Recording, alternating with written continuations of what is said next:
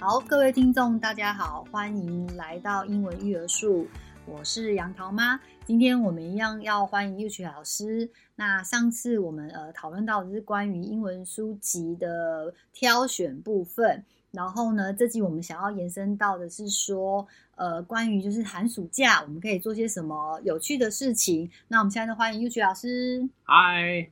嗨，Yuqi老师，就是呃，谢谢你跟我们分享那个挑选英文书籍的部分，就是有一些网站啊、图书馆啊，或是说可以就是让孩子做有兴趣的阅读啊，挑选他喜欢的书籍。那就是像我们有时候在寒暑假的时候啊，可以做一些什么事情，好，可以让我们的孩子可以学习到更多的知识。好，对这部分可以请Yuqi老师跟我们分享一下吗？ Yeah, sure. 其实呃，我最近的话，我大弟其实有来台湾啦。因为我妈也一起跟他来了，然后呢他们其实呢就啊、呃，我就当然就帮他们安排一些规划一些行程的部分呀。那规划一些行程的话，其中一个行程的话呢，就是让他们去啊、呃，他们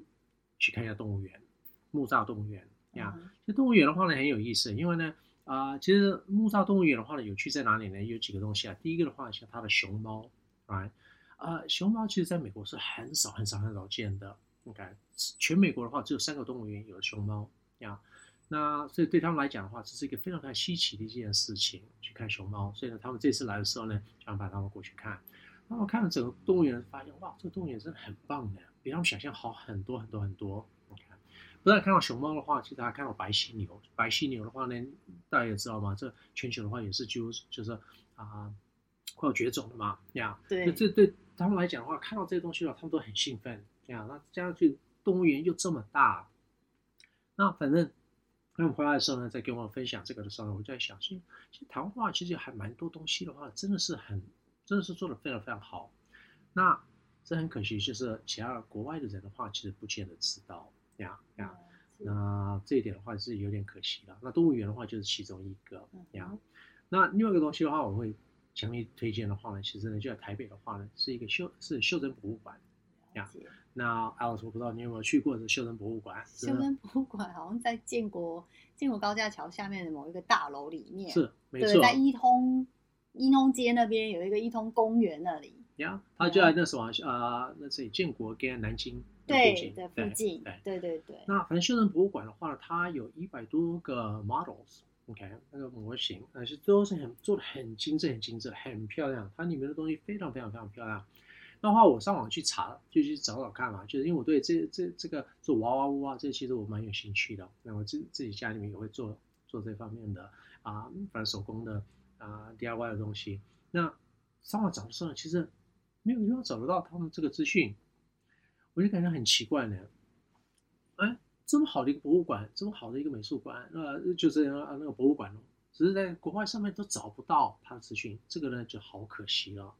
因为呢，其实国外的话呢，其实我也有去过几个这样的博物馆，其实呢讲真的跟台湾这个比起来的话呢，可能没得比了呀。台湾这个啊袖珍博物馆真的是很不错的一个地方，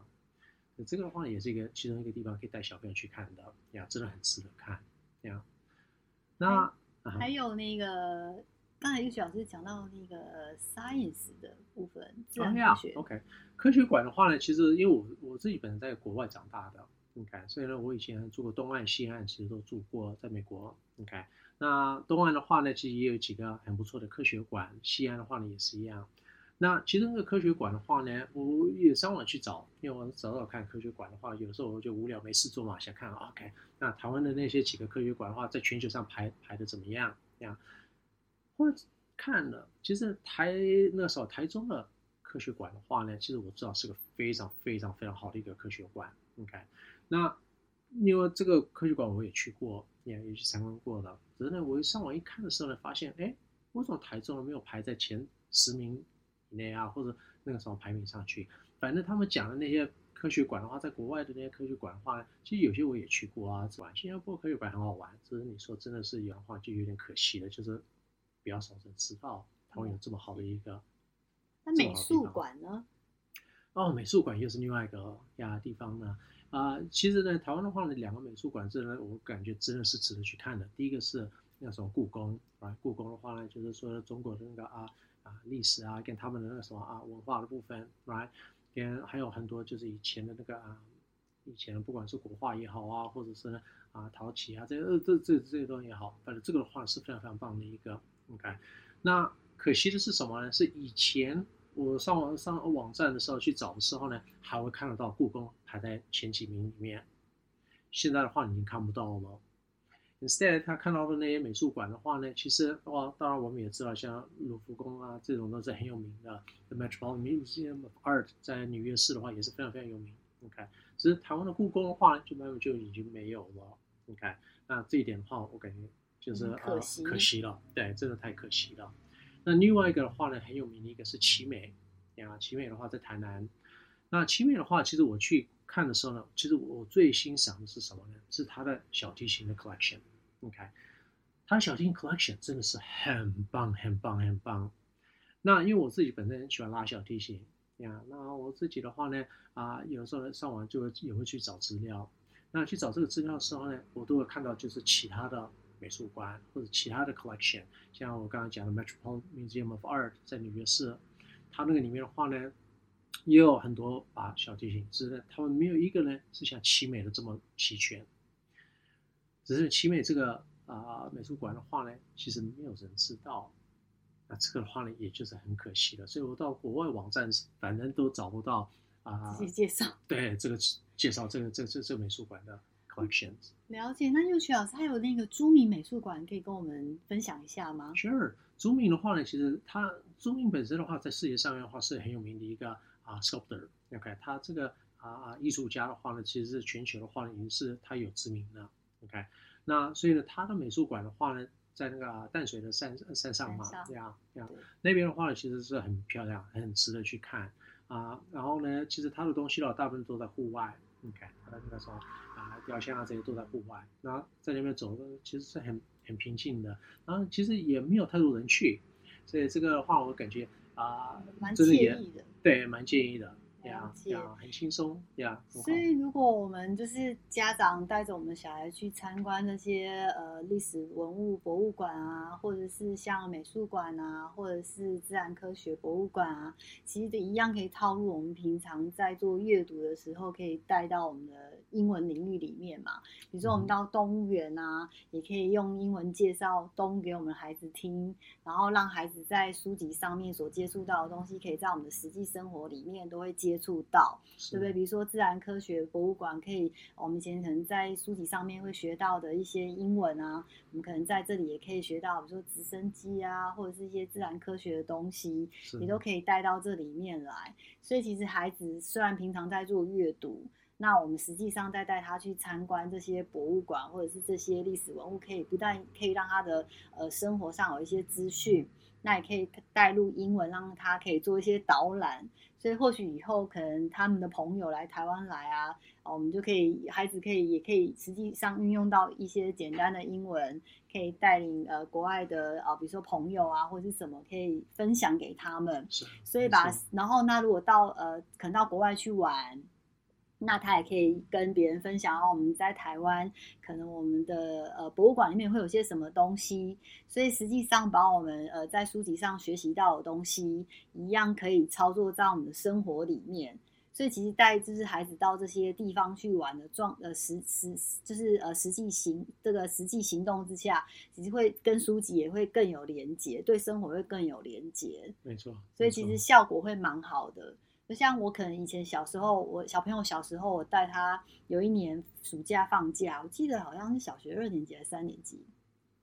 我忘了还是四年级，我就跟他说，嗯，今年的暑假我们的 target 就是把台湾的美术馆啊，什么什么什么呃历史博物馆啊，什么什么都带他去去看一下。然后孩子好像去看了之后，有些东西有兴趣的，可能可能。可能那个 Science Park 他会比较有兴趣，科学馆啊，或者是说一些，但是历史文物的部分，有时候孩子他可能看不太懂，因为但是到了到了慢慢长大之后，学校开始会教一些历史文物的时候，孩子突然会告诉我说：“哎、欸，妈妈，上次你带我去看那个翠玉白菜，在故宫里面有哎、欸，我们学校有教哎、欸。嗯”然后我就说：“你那时候那时候孩子跟我还看不懂那是什么东西，他就是在那边看看看看看不出来是什么。”然后妈妈，你知道那个要雕出一个翠玉白菜很很难很难很难呢、欸。他说学校有跟他教，所以就说其实平常我们带孩子去参观这些博物馆，也是一个知识的学习。